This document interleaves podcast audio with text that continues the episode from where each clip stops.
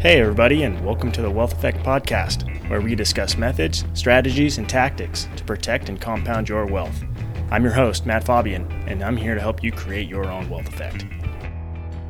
Hey everyone, welcome back to the Wealth Effect. It has been a little bit since I have recorded, but I wanted to post something here as we approach the tail end of the year and going into Q four, uh, the final quarter of the year.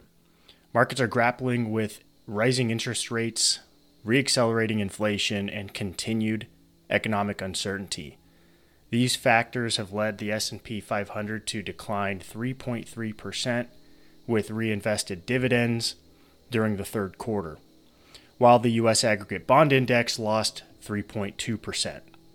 These issues echo the many concerns investors faced last year when inflation and higher rates resulted in a bear market. Other factors, including the narrowly averted government shutdown and cracks in China's economy, have also added to investor fears. Amid the seemingly constant stream of negative headlines, how can we prepare for the final months of this year?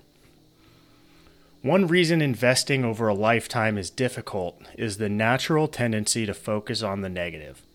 Psychologists refer to this as the negativity bias, an effect that causes individuals to allow a few seemingly bad events to outweigh overwhelmingly positive ones. Investors are prone to this cognitive bias because positive news tends to be slow-moving, the result of small gains that compound over time. In contrast, bad news tends to occur suddenly and without notice, resulting in dramatic changes to expectations.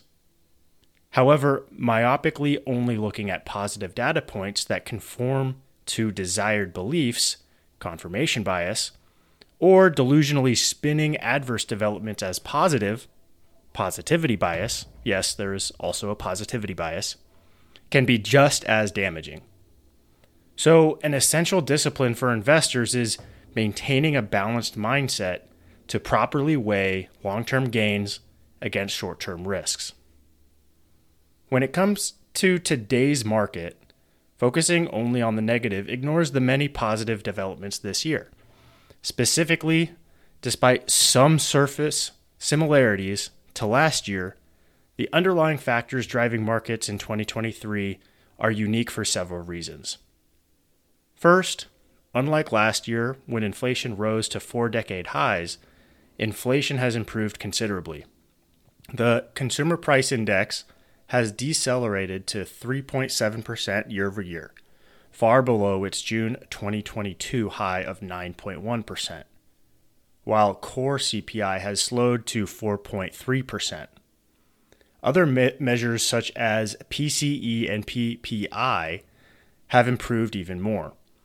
This is evidence that the economic shocks from rising prices due to extreme monetary and fiscal policy response to the pandemic, the subsequent supply crunch, and consumer demand spikes are stabilizing on a trending basis. Second, markets declined last year in anticipation of a recession that has not yet occurred. While a further slowdown is possible, the economy has been far more robust than anticipated across many measures. The Atlanta's Fed's G D P now estimate for the third quarter is still four point nine percent, and unemployment remains historically low at three point eight percent. The economy is doing far better than most optimistic forecasts predicted last year. Third, after one of the most rapid rate hike cycles in history, the Fed is not likely to raise rates much further, even if they do remain higher for longer. The initial shocks of rapid policy rate increases have been working through the real estate market, the banking sector, technology stocks, and consumer demand.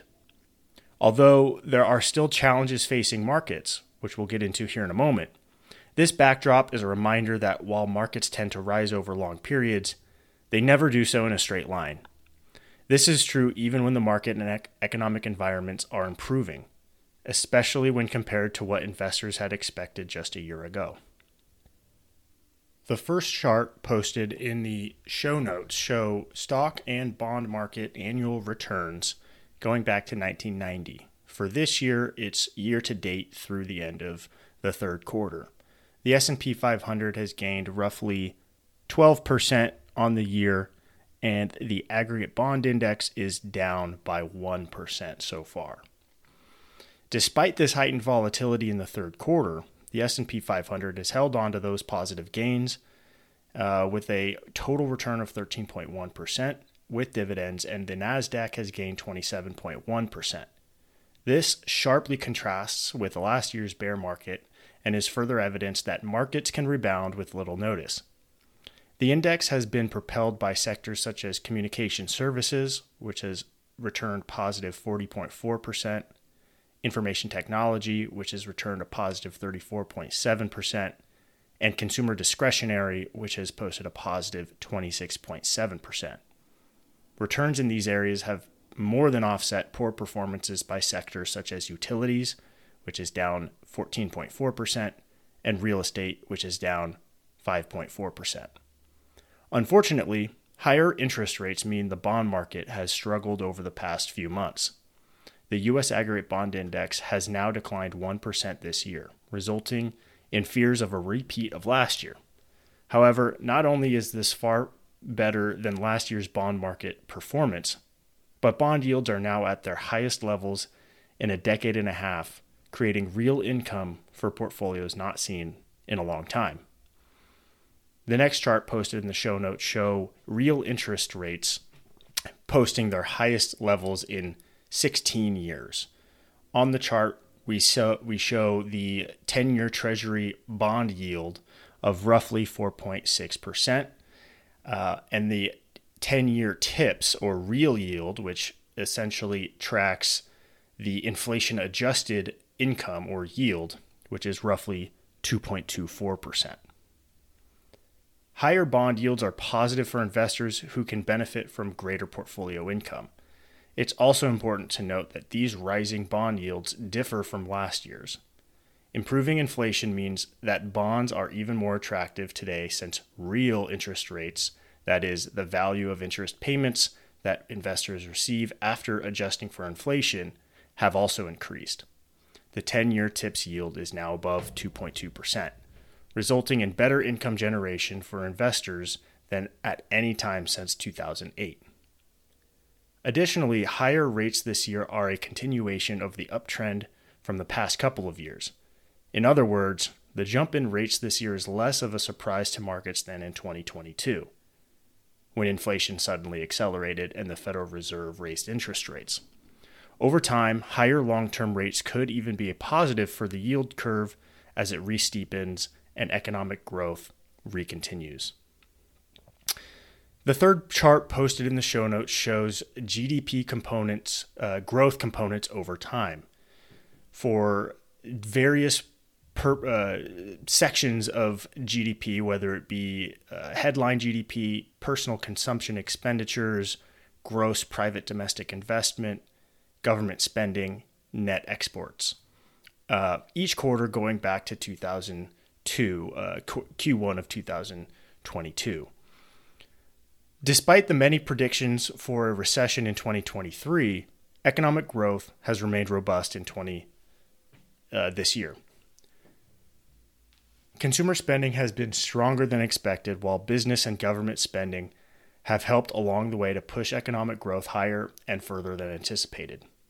Additionally, the labor market has continued one of the strongest, it has conti- has remained one of the strongest in history, with unemployment below four percent and wage growth near four point five percent. The number of job openings, while starting to decline, still far outpaces the number of unemployed individuals. Some measures of manufacturing, such as the I S M index, remain in contractionary territory, but the non-manufacturing counterparts have been persistently strong. Again, when it comes to today's market, focusing only on positive ignores many adverse developments this year. And while markets and the economy have held up better than expected, that is a rearview description of what has happened so far year to date rather than prospectively of what lies ahead. And significant headwinds still exist to the economy, such as the inverted yield curve, the resumption of student loan repayments, the exhaustion of pandemic-related excess savings, consumer credit card rates and balances accelerating rapidly, the credit, uh, the corporate and commercial real estate debt markets facing a large refinancing wall at much higher interest rates, corporate bankruptcies are accelerating rapidly, and we enter the danger zone of lag time of monetary policy tightening, which typically takes full effect in eighteen to twenty-four months after monetary policy begins to tighten. That leads us into the next chart in the show notes, which show the Fed is expected to keep rates higher for longer. The chart is the Federal Reserve dot plot, which shows their forward guidance for how they expect to set interest rates into the future. Sticky high inflation and stronger than expected economic growth have raised the odds of the Fed maintaining interest rates higher for longer. Many in the mainstream business news media believe this is positive news for markets as the financial system absorbs and adapts to the higher rate environment. Further, many believe this means the Fed is closer to a pivot back to accommodative, easy monetary policy. However, the Fed isn't expected to lower rates until later in twenty twenty-four at the earliest. And should the most recent uptick in inflation become the trend, that will keep the Fed in the inflation-fighting front and unable to reduce the cost of capital. And there is uncertainty about whether the economy can handle such high interest rates for such a long time. While in- increased rates may end up slaying the inflation dragon, this blunt monetary tool also aff- inflicts collateral damage on economic growth. Ultimately, higher for longer increases the odds of a monetary policy mistake of remaining too tight for too long and causing unintended damage to the financial system and, by extension, the economy. That leads us into the final chart posted in the show notes, which show how investors are fully in control of how and when they save and invest. It highlights the importance of saving early and saving often. It shows essentially the various compound rates of return from three to five to seven percent over time, and the starting age of when an investor starts to save for retirement. The earlier you start to save makes up a significant portion of one's retirement ability to retire, and ultimately is a much bigger factor in determining long-term financial outcomes than even the rate of return. For example, investing five years earlier is the equivalent of investing at a two percent annualized rate of return difference. That makes a big difference in terms of your long-term financial outcome, and especially when controlling for the type of return that you get over that time frame is much less in your control than it is of when you start saving and investing. So while investment conversations tend to focus on market events, the truth is that investor behavior and activity play as important a role, if not more, in financial outcomes. This is because saving and investing earlier can have a significant impact due to the benefits of compound interest over time. As that chart shows, investing just five years earlier can result in profound differences when an investor reaches retirement age.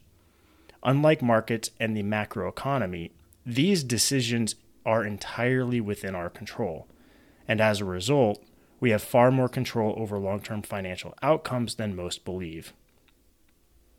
So while it's natural to be cautious when markets are seemingly moving sideways and there are negative headlines, history shows that investing earlier and staying invested are the best ways to increase the odds of financial success. This highlights the importance of crafting and executing a tailored wealth strategy aligned with one's unique circumstances, goals, and risk preferences so that there is thought, intention, and a why, and ultimately confidence behind every financial decision from savings rates to asset allocations. The bottom line, Despite many reasons to be negative, the reality is that the market and economic environment have outperformed expectations. However, challenges still remain ahead, and a wide range of economic outcomes are possible. Investing is always a matter of decision-making in the face of uncertainty.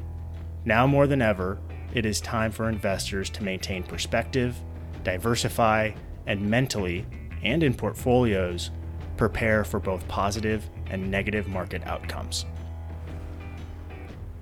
Thanks for listening to this episode of the Wealth Effect Podcast. I hope you are all doing well out there, and happy wealth generation.